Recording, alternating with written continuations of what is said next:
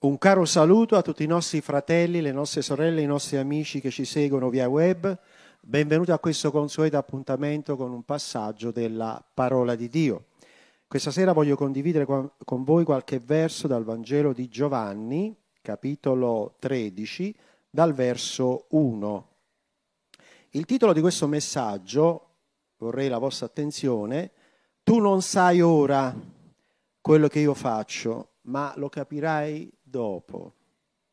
Qualche volta noi non sappiamo, ma poi il Signore ci fa capire dopo. Amen.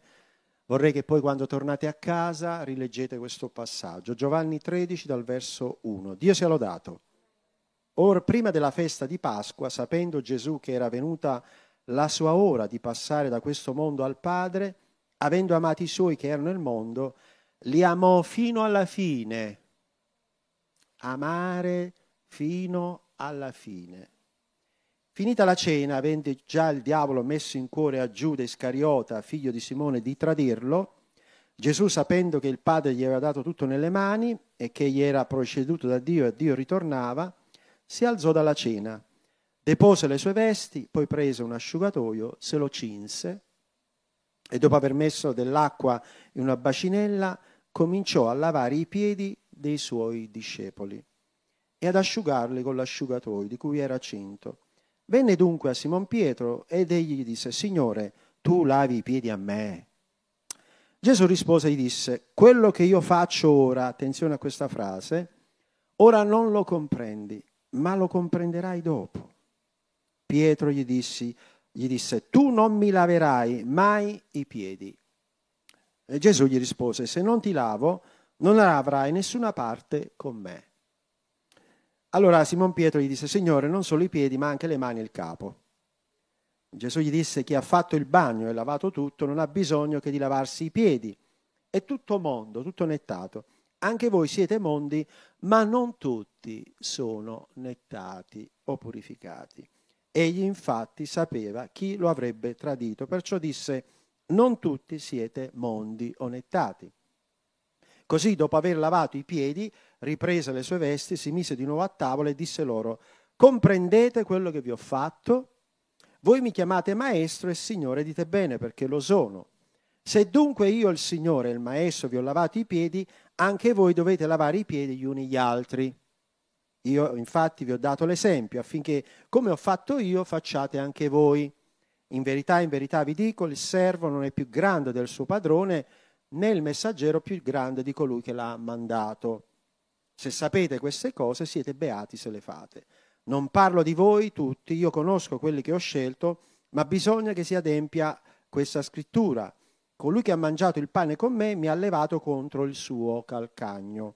Ve lo dico prima d'ora, prima che avvenga, affinché quando sarà venuto crediate che io sono il Cristo.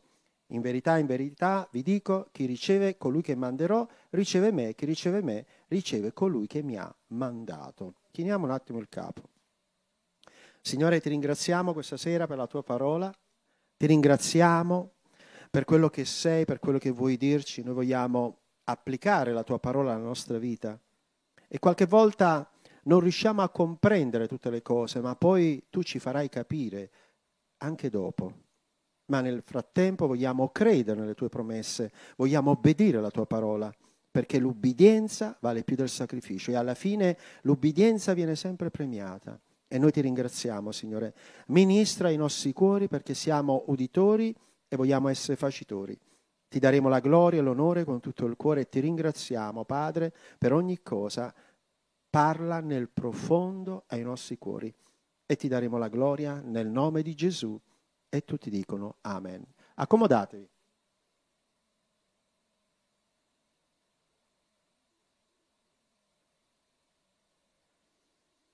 Gesù per molti è un personaggio, per taluni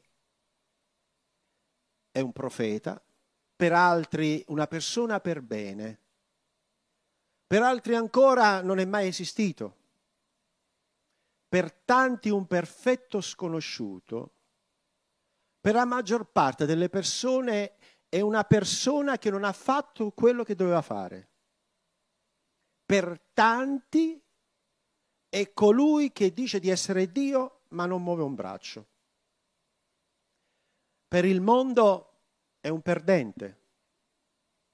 Per tanti ha mandato al sacrificio i suoi discepoli. Per altri ancora poteva fare di più. Poteva scendere dalla croce. Per altri, se lui è Dio, perché ci sono tanti malvagi? Per molti ancora cercano di spiegare e di smontare tutta la sua parola e ridurla al niente. Hanno provato nei secoli a distruggere la parola, la parola è sempre viva. Le persone che volevano distruggere non ci sono più. Ma io vorrei portarvi al testo questa sera e vorrei che venisse insieme a me in questa stanza, in questo posto dove Gesù si è radunato con i suoi discepoli. Lui aveva un contatto con la gente, con la massa, con le persone, poi a un certo punto si ritirava con i suoi.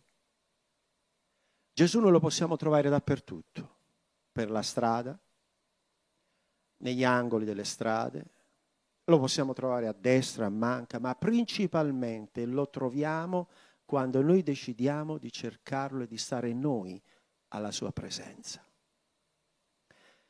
Gesù ha sempre detto ai suoi discepoli, chi mi ama e osserva la mia parola, io mi manifesterò a lui. Abbiamo bisogno di una manifestazione del Signore. Abbiamo bisogno di questa parola che libera le nostre vite. Abbiamo bisogno di conoscere un Dio che è al di là della lettera, perché la parola è potenza di Dio. Ora dice il testo, prima della festa di Pasqua, sapendo che Gesù quello che doveva passare, avendo amato i suoi, ci dice il testo, li amò fino alla fine. Gli uomini possono amare per un tempo e poi non amano più. Ci sono famiglie che si amano per un tempo, poi dice, non si amano più. Si ama per un certo numero di anni, per numero di giorni, si ama a convenienza, si ama per un tornaconto, perché è strana la vita. Non riesco ancora a spiegarmi come una ragazza di 32 anni si sposa un ottantenne. Però non è un clochard, eh? ve lo dico subito, perché lì non l'ho mai visto una cosa del genere.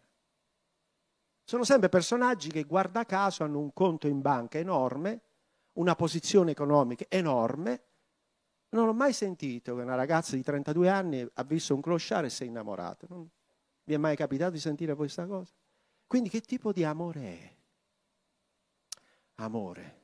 Dio è amore.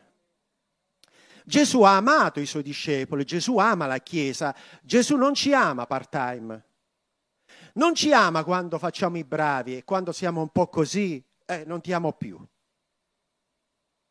L'amore non è condizionato dall'emotività di come stai o di come sono.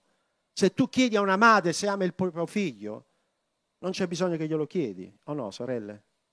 Dici, tu ami tuo figlio, senti le viscere che dicono, no? Ti amo. Quando il figlio fa arrabbiare il papà o la mamma, le viscere si irritano un po', ma poi senti sempre il richiamo, ti amo. Forse un po' a denti stretti, no? Perché è così, ma quell'amore non si può nascondere, vero care sorelle? Ed è vero.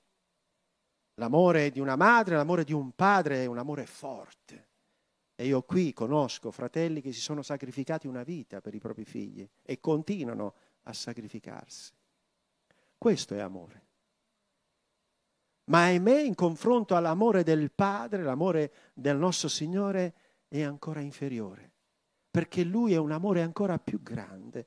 E adesso voglio portarvi a capire perché Gesù ha detto, avendo amato i suoi che erano nel mondo, li amò fino alla fine. Perché Gesù non ama in maniera volubile. Gesù ci ama di un amore infinito. E desidera che noi lo amiamo nella stessa maniera, magari. Ma se ci sforziamo di dire, Signore, non riusciamo ad amarci come ci ami tu, ma vogliamo il tuo amore per amare, per dare di più. Amore e sacrificio, vorrei sentire un amen. Amore non è compiacimento, amore è dare anche quando non ci si aspetta niente. Amore è donarsi anche se non ricevi niente. Ho visto donne amare i propri mariti che le picchiavano del continuo. Ed era usanza, e correggetemi se sbaglio, le donne di prima che lavoravano in casa, dentro e fuori, non c'erano le lavatrici all'epoca. C'erano... Eh? Translate? Stregaturi? E quindi poi tornavano a casa, il marito aveva la luna storta, prendevano e quando gli chiedevano ma perché stai ancora con lui? Come fai?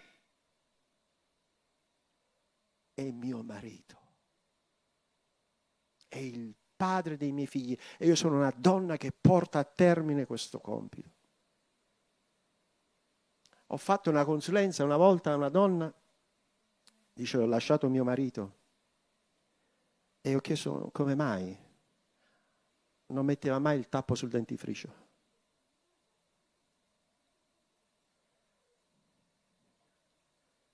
Amore e sacrificio. Gesù ci insegna che il vero amore dona. Perché la fede in Cristo ti porta a comprendere che tu non ti aspetti il premio da chi ti sta vicino, non ti aspetti un applauso, non ti aspetti niente. Noi ci aspettiamo il premio nei cieli. Il matrimonio è sacro. La fede in Cristo è sacra. La nostra testimonianza è sacra. La nostra fedeltà a Lui è sacra. Ma vediamo un po' che cosa succede. Era appena finita la cena, Gesù ha voluto cenare con i suoi.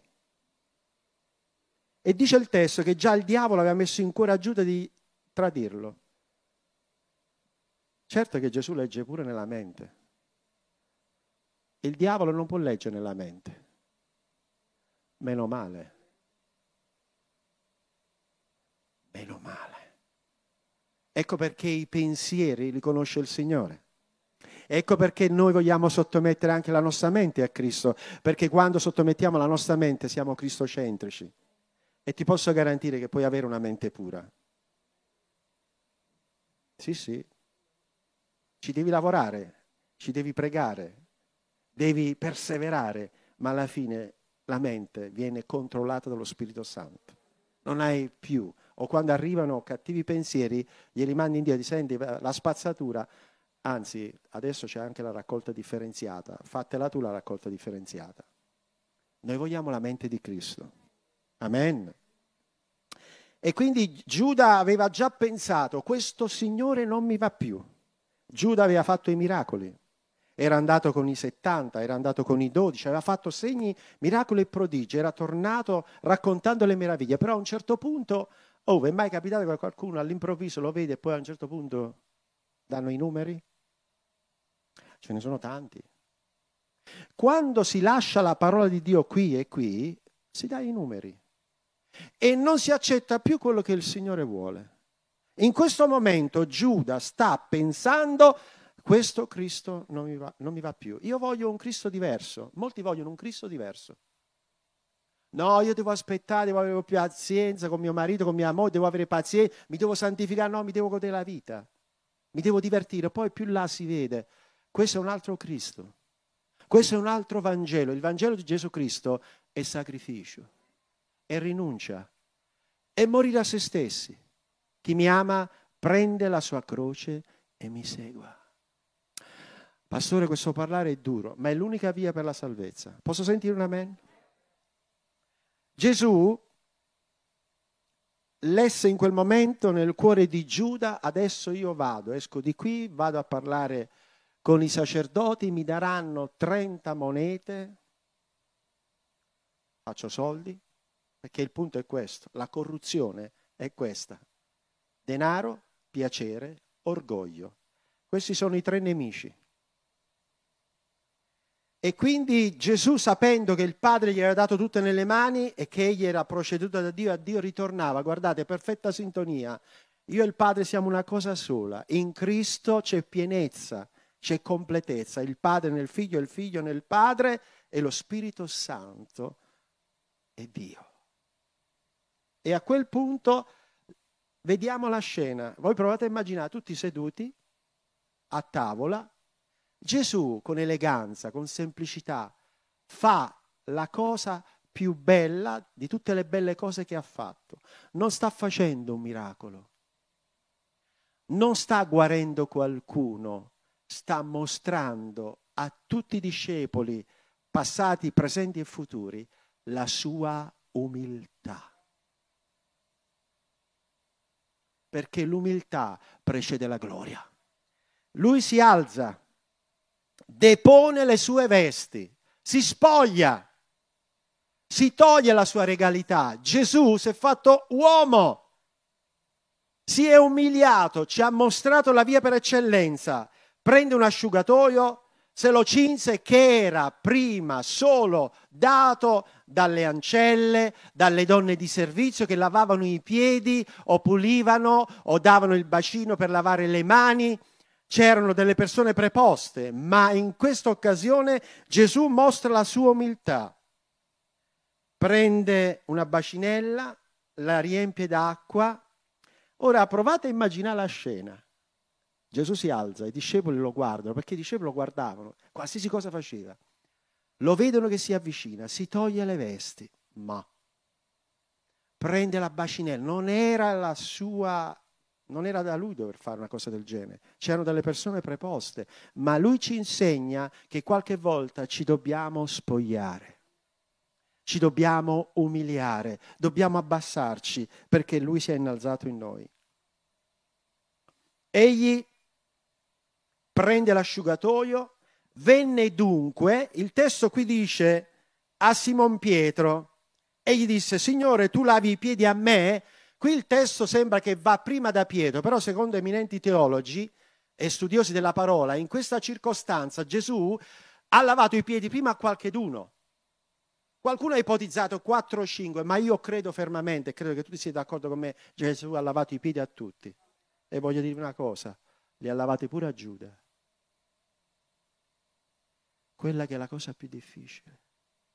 Cioè sì, io lavo i piedi a qualcuno che è amabile, a qualcuno che è simpatico, ma lavare i piedi a un traditore non è facile ma noi crediamo fermamente perché Gesù ha mostrato umiltà verso tutti, anche ai suoi nemici. Difatti sulla croce ha detto Padre, perdona loro che non sanno quello che fanno. E pensate che per Gesù era un problema lavare i piedi a Giuda? Ora, Pietro osserva la scena, quindi se ha visto lavare i piedi agli altri, ha incominciato a pensare, ma che sta facendo Gesù?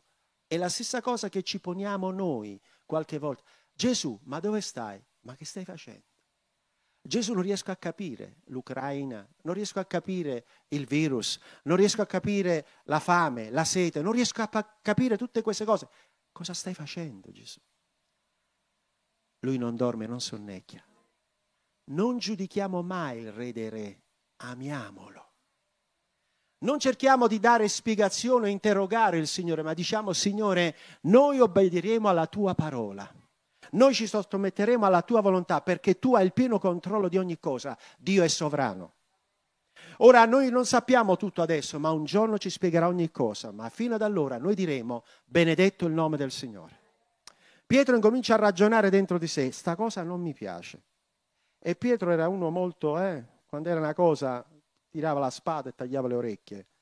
Incomincia a riflettere, a guardare i primi discepoli, lui incomincia a dissentire. Noi possiamo dissentire col Signore. Signore, sta cosa non mi va. Il problema non è di Dio, è nostro. Pietro gli dice, Signore, tu lavi i piedi a me. A me, Signore. No, non è possibile. Non è giusto. Qui Pietro sta, in un certo senso, riprendendo il maestro. Noi molto spesso diciamo, Signore, sta cosa, questa situazione, e vogliamo dire al Signore quello che deve fare. Con Dio non funziona così. Guardiamo il testo. Pietro gli dice, tu non mi laverai mai i piedi. Eh? Vedete la semplicità di Pietro, ma la non conoscenza di Pietro, un uomo che è stato molto vicino a Gesù.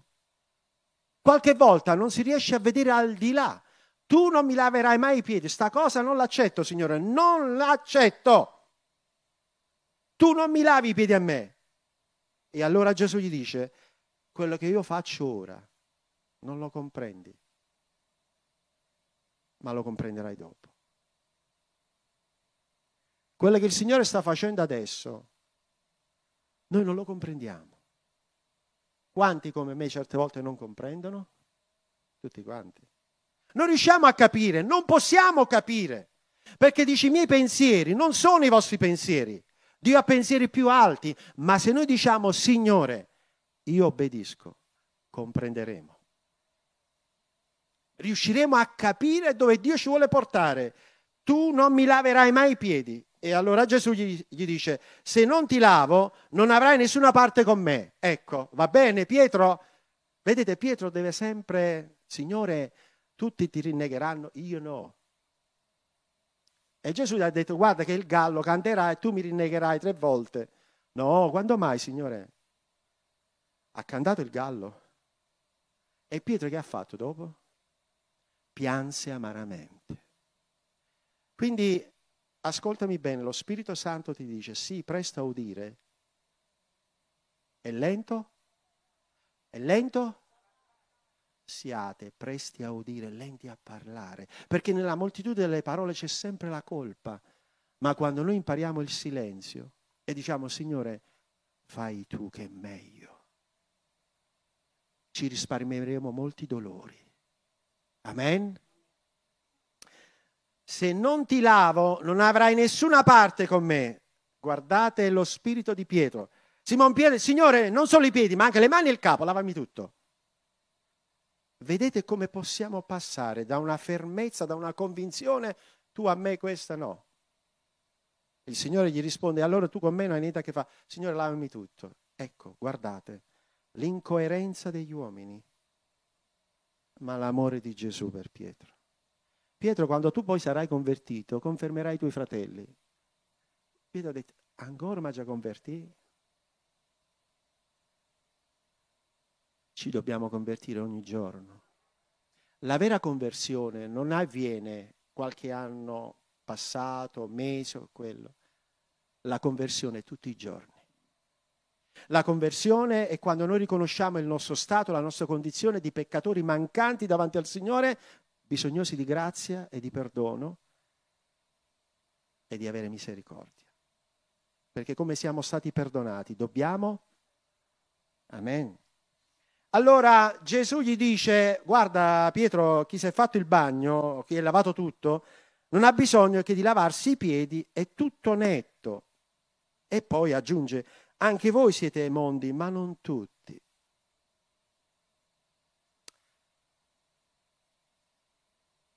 Non tutti siete mondi. Mica l'hanno capito.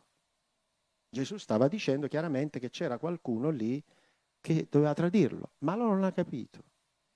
Il Signore certe volte parla, parla attraverso la sua parola. Noi leggiamo, prendiamo alcuni spunti, ascoltami stasera, prendiamo alcuni passi che ci toccano, le promesse specialmente, le belle parole. Ci sono quelli che ricercano sempre i proverbi più belli, i salmi più incoraggianti, dove parlano di benedizione, dove parlano di prosperità, dove parlano di grazia, dove parlano di cose sublimi, si tralasciano ravvedimento, pendimento, conversione, perdono, rinuncia, peccato, eh? allontanare. Quelle cose lì non stimolano il nostro stato interiore, ma noi dobbiamo applicare tutta la parola.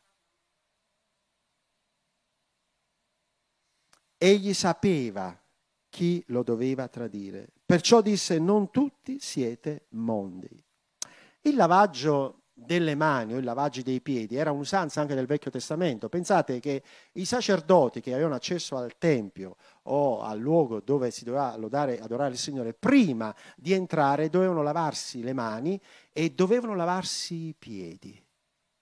Il lavaggio dei piedi significa che noi veniamo a purificare il nostro cammino, il nostro percorso. E qui Gesù vuole dire che quando noi abbiamo creduto, e abbiamo creduto, amen, siamo stati perdonati. Ma poi ogni giorno c'è il percorso di che facciamo con i nostri piedi e rischiamo di inciampare, di cadere volontariamente, involontariamente e ogni giorno abbiamo bisogno di essere perdonati dalla polvere che si posa sui nostri piedi. Significa gli errori, le mancanze, le situazioni giornaliere, qualche arrabbiatura, qualche parola di troppo, questo, quell'altro. Ma per quanto riguarda la vita passata, abbiamo fatto un taglio netto perché la nostra vita appartiene al Signore. E Dio ti dice questa sera, santificati. Santificazione, consacrazione significa appartato dal male. Tutto quello che non onora Dio non deve essere oggetto della mia vita, dei miei pensieri, della mia condotta. Io starò attento ai miei passi e voglio camminare sui suoi sentieri. Quando ci mettiamo qualche volta le belle scarpe firmate e troviamo una pozzanghera, noi subito ci mettiamo i piedi dentro. Mm. Dai, dovete dire la verità, chi di voi non l'ha fatto con le scarpe nuove a un certo punto qualcuno ti ha urtato, ti sei girato? Perché? Perché ha un costo, ci teniamo, perché le cose costano, hanno un valore, è giusto? È importante, bene, quanto più la nostra vita Dobbiamo camminare nei suoi sentieri. Non voglio uscire fuori dalla parola, perché fuori c'è il fango, c'è il peccato, c'è la contaminazione. E ascoltami cosa ti dice il Signore. Ricordati che Satana non ti tenterà mai su qualcosa che non ti piace. Vorrei sentire un amen. Io non ho mai fumato in vita mia, mai. Non mi attira proprio. Però posso capire che chi ha fumato una vita il nemico viene, dice, senti, c'è una bella stecca nuova nuova, è gratis. Mi ricordo un fratello che uscì dal problema della droga e si convertì al Signore e camminava con zelo. E mentre durante il suo percorso dice, ma dico io, prima che conoscevo Gesù non mi è mai capitato, ma che mi sono convertito, Dovunque passo ho trovato per terra la roba. Ma una cosa incredibile. Dice, prima di conoscere Gesù non avrei mai trovato. Dice, proprio camminando ho trovato una bustina. E una voce mi ha detto, è gratis. Allora lui racconta questa esperienza, l'ha presa, l'ha guardata e ha detto, io non sono più schiavo tuo si è avvicinato a un tombino, perché lì deve andare nel tombino, lui, tutti i principati, le potestà nel tombino, ha aperto e l'ha fatta scendere, quella polvere bianca, velenosa, attenzione, sembra bianca, ma è nera, perché viene dall'inferno, e l'ha fatta cadere nel tombino. E poi ha detto, ah, Gesù, tu sei la mia libertà. E racconta, dice, se l'avessi trovata dietro in quel momento avrei detto, oh, eh? Per dire, nessuna tentazione vi è accolta che non sia umana e ognuno ha la propria debolezza. E voglio dirvi da, qualcosa da parte del Signore prima di concludere. Tu devi imparare a conoscere le tue debolezze. E quelle tue debolezze devono diventare forza in Cristo. E ricordati che il Signore ti metterà sempre in quel punto. E non verrà mai da un'altra parte, ripeto, io non ho mai fumato, non è mai successo. Ma se trova il tuo punto debole, il nemico verrà sempre lì. Sempre. Perché è lì che il Signore ti vuole fortificare. E la vera forza non è affrontare la tentazione da sola. Sapete perché Gesù li mandava due e due? Proprio per vincere. Vi dico un segreto che poi segreto non è. Se hai una debolezza, hai bisogno di aiuto. E Gesù mette sempre una persona a fianco. Prega di Signore con chi ne devo parlare. E vedrai che ti darà la risposta. E quando ne parlerai e sarai aiutato, sarai libero. non ci sarà più, perché Cristo spezza le catene. Egli sapeva, lavato i piedi ai suoi discepoli, si mise di nuovo a tavola, quindi riprese le sue vesti. Lui ci ha dato l'esempio di umiliarsi per insegnarci qualcosa. E poi si è ripreso la sua regalità. Lui è il Signore. E allora lui fa, voi che mi chiamate maestro, comprendete che cosa vi ho fatto? Avete capito? Voi mi chiamate maestro e Signore dite bene perché io lo sono. Ecco, lui afferma, conferma, dichiara la sua autorità. Sì, io sono il maestro e il Signore e nessuno può smentire. Gesù Cristo è il Signore. E lo conferma. Se dunque io, il Signore e il Maestro, vi ho lavato i piedi, anche voi dovete lavare i piedi gli uni gli altri.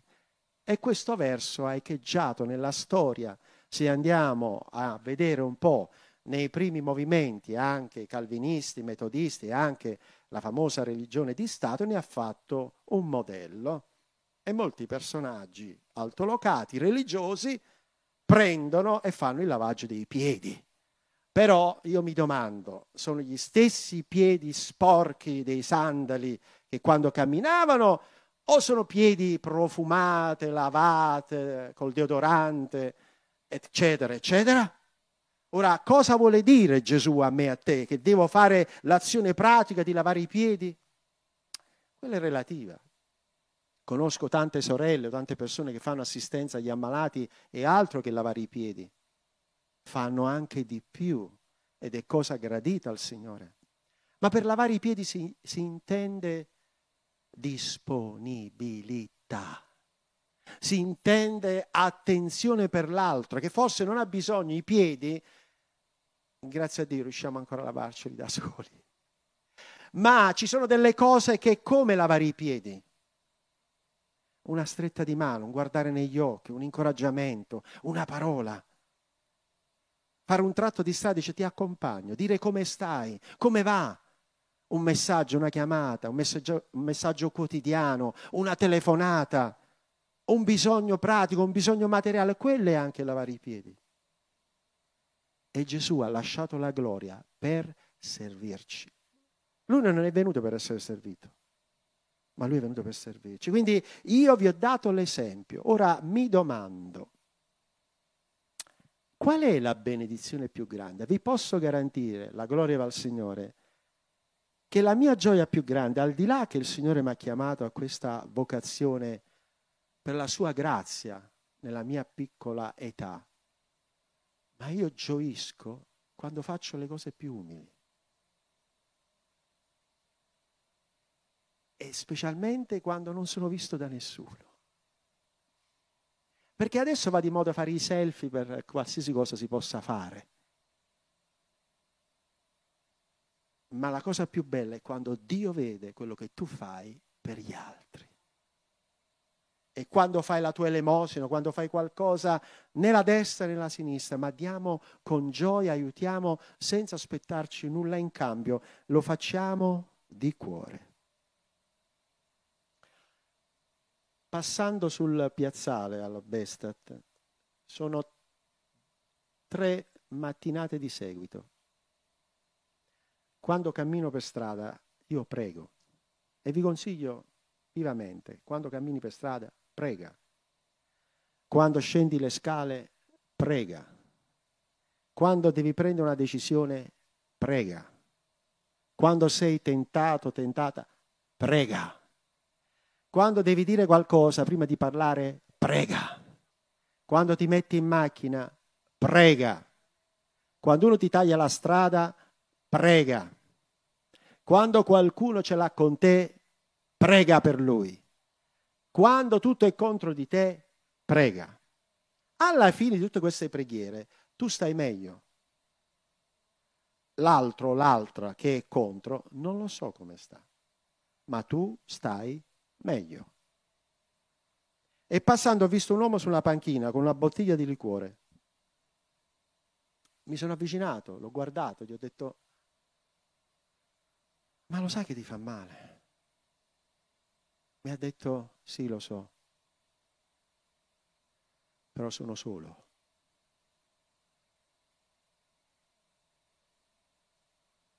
E mentre parlava, lui continuava, si è scolata una bottiglia di alcol nel giro di pochi minuti. Ho detto, ma ti fai del male? Dice, no, io ho bisogno tutti i giorni, mi toglie un po' la solitudine. Ho detto, io conosco qualcuno che può risolvere il tuo problema. Ah sì? Ah, io prendo tante medicine. Ho detto, conosco qualcuno che è più grande delle medicine. Mi ha guardato, ha detto, ma chi sei tu? Ho detto sono uno che ama il Signore, sono un pastore. Ah, dici io, sei, io credo, io vado in chiesa. Ok, però probabilmente hai bisogno di qualcosa in più. Ho detto mi, mi farebbe piacere riparlarne. Ha detto non lo so, ci devo pensare. Ho detto vabbè pensaci, ci vediamo. L'altra mattina sono ripassato. Ciao, come stai? Eh sì, tu sei il pastore evangelico. Eh. Ho detto senti, perché non ne parliamo qualche volta? E ci sto pensando. E continuava a scolarsi una, una bottiglia di alcol. Ho detto, io voglio incontrarti di nuovo. Ha detto, guarda, io, mi trovi sempre qua. Ha detto, vabbè, tanto io passo di qua. La terza volta ho detto, che ne pensi se ci dialoghiamo un po'? Beh, Vediamo. Io non perdo occasione.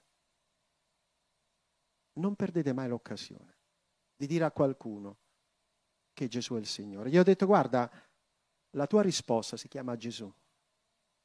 Lui ti può liberare. Mi ha detto, ok, ne riparliamo. Ma io ogni mattina mi fermo lì. E prima o poi qualche mattina perderò un po' di tempo in più perché ritengo che noi siamo chiamati a dire agli altri che Gesù può fare la differenza. Dio ti metterà davanti persone, parla dell'amore di Dio. E mentre tu aiuti qualcun altro, tu starai meglio. E Gesù farà segni, miracoli e prodigi. Concludo. Io non parlo di tutti voi, io conosco quelli che ho scelto. Mi piace questa frase. Il Signore ti conosce, che ti ha scelto, ti ha chiamato per nome, ti ha scritto nel libro della vita e vuole portarti avanti. E noi dobbiamo fare la differenza. Chi riceve colui che manderò riceve me, chi riceve me ricevo colui che mi ha mandato.